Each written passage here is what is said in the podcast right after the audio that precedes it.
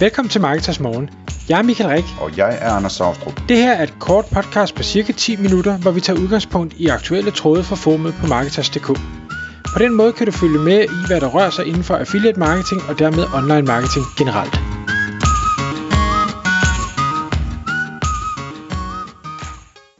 God morgen, Michael. God morgen, Anders. Så er det igen tid til Marketers Morgen. Og i dag der skal vi øh, tale om at, at blive dollarmillionær på, øh, på at blogge.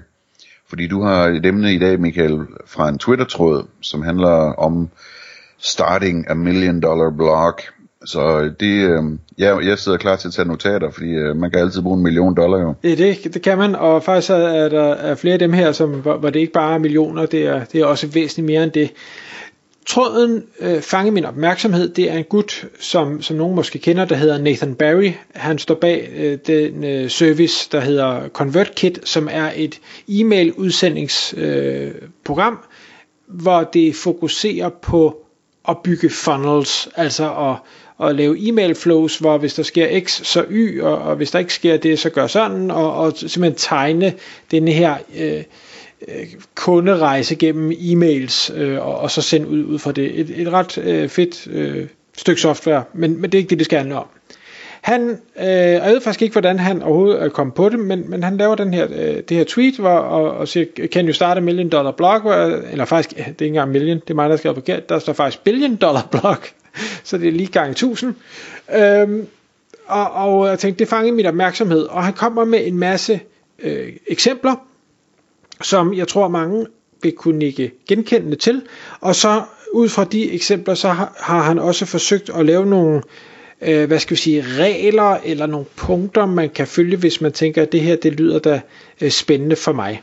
Det skal siges, og det, det skriver han så godt nok ikke, det her, det var jo ikke nemt. Altså, det er jo ikke nemt at lave en forretning, der, der er en milliard dollar værd øh, ved at, at sidde og blokke. Det må man jo endelig ikke tro. Den første, det første eksempel, han hiver frem, det er en, en pige, der hedder Emily Wise, som øh, var fashion assistant på det øh, magasin, eller det ja, magasin og øh, hvad hedder det, nyhedsmedie øh, online, der hedder Vogue. I 2010, der startede hun en fashion blog, fordi det var jo ligesom den verden, hun øh, bevæget sig i. Så hun tænkte, jamen jeg skal da sidde og blogge omkring det her. Og så hun købte kamera og domæne, og og så var hun så live med det her og begyndte at sidde og skrive. Og hun var jo bare en helt almindelig øh, fashion assistant ansat. Hun skrev og skrev og skrev, og, øh, og folk kunne åbenbart godt lide det, hun, øh, hun skrev om, og de billeder, hun tog, og ting og sager. Og øh, der gik så 10 år. Og så siger han sådan lidt kægt, hvad, hvad, hvad må hun havde fået ud af det? Altså var, var, var siden noget værd? Var den millioner værd? Var den 10 millioner værd? Eller hvad? Det viser sig, at hun øh, har fået den her blog til at blive til en forretning, der er 1,2 milliarder dollar værd. Fordi det hun gjorde undervejs i sin øh, hvad skal vi sige, kendisopbygningsfase, som hun var blevet på de her 10 år, fordi der var flere og flere, der, der fulgte hende og godt kunne lide hende, det var, at hun øh, fik skabt et brand, altså simpelthen fik skabt sit eget brand, et beauty brand, der hedder Glossy, Glossier eller Glossier, jeg ved ikke, hvordan man udtaler det. Øhm, og så tænker man, hmm, det var jo en anden måde, i stedet for bare at være kendt, og i stedet for at få øh, 5.000 kroner for en blogpost, eller øh, en story, eller øh, hvad, hvad det nu er, at mange influencers gør, jamen så ved at skabe et øh, produkt, baseret på den, øh, hvad hedder det, det du er blevet kendt for, jamen så ligger der mange flere penge øh, derude. Og det, og det synes jeg var, var egentlig spændende at tænke over. Han siger selv, ham Nathan, han øh, startede egentlig det her ConvertKit øh, firma, ikke fordi han er milliardær på nogen måde, men ved at, at, at skrive en blog omkring marketing og om design. Og det var ligesom sådan, han skrev en masse godt indhold. Jeg kan også huske, at jeg fulgte og læste med i den, øh, den gang. Og lige pludselig så gav det altså mening at starte den her SaaS virksomhed ConvertKit, og lige nu der laver den øh, 29 millioner dollar om året. Det er selvfølgelig ikke en milliard, men 29 millioner dollar er trods alt også en, en slags penge. Og han håber der meget på, at på et eller andet tidspunkt, så får han bygget den så stor, så det også kunne være en, en milliard virksomhed. Så det vil vi da, det vil jeg da håbe for ham. Men de fire øh, principper, han ligesom har fundet ud af, han kommer med et eksempel, en gut, der hedder Mark Sisson, ham kender jeg ikke. Han, er, han var en blogger, der skrev om, øh, om sundhed og helbred og, og mad og ting og så Han havde, jeg tror bloggen hed Mark's Daily Apple, startede han tilbage i 2006, så det er jo rigtig mange år siden. Han solgte lidt, øh, lidt bøger og lidt, lidt øh, hvad hedder det, sponsorater og sådan noget. Øh, men undervejs i den her rejse, så fik han skabt noget, et, et brand, der hedder Primal Kitchen, som er øh, paleo saucer og dressinger.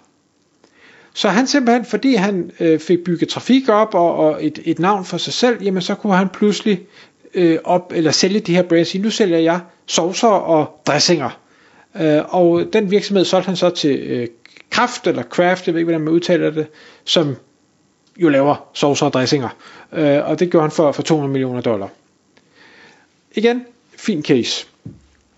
Øhm, så, øh, hvad hedder det, hvis man går videre, så kender mange måske, øh, hvad hedder hun, øh, det, kender de der Kardashians.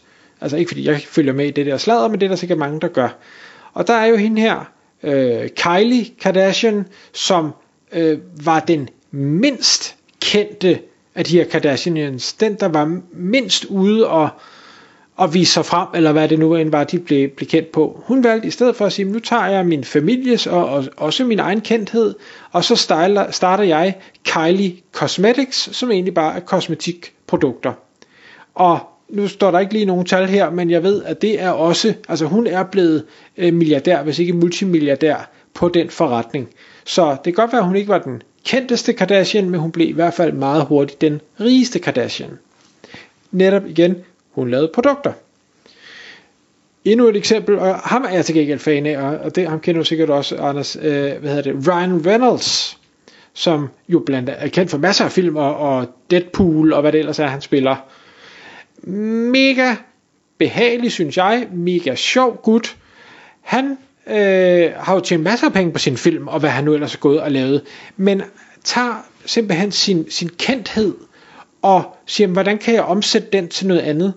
Og der har han blandt andet lavet øh, det brand, der hedder Aviation Gin, og jeg håber, at hvis man øh, lytter med her og er inden for marketing, så har man set nogle af de reklamer, han har lavet for Aviation Gin. Hvis ikke man har, så bør man næsten stoppe podcastet og hoppe på YouTube og se nogle af dem, for det er klasse markedsføring ud over alle grænser.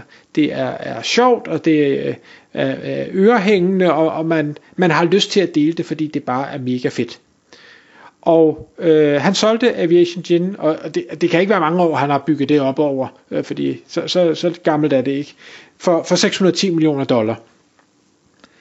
Øhm, og jeg tror nok, han har startet på noget nyt, jeg kan ikke lige huske, hvad det er, mens vi optager her, men altså, han er så dygtig til markedsføring, og det øh, kan han blandt andet gøre på grund af sin øh, kendthed, så kommer det langt ud.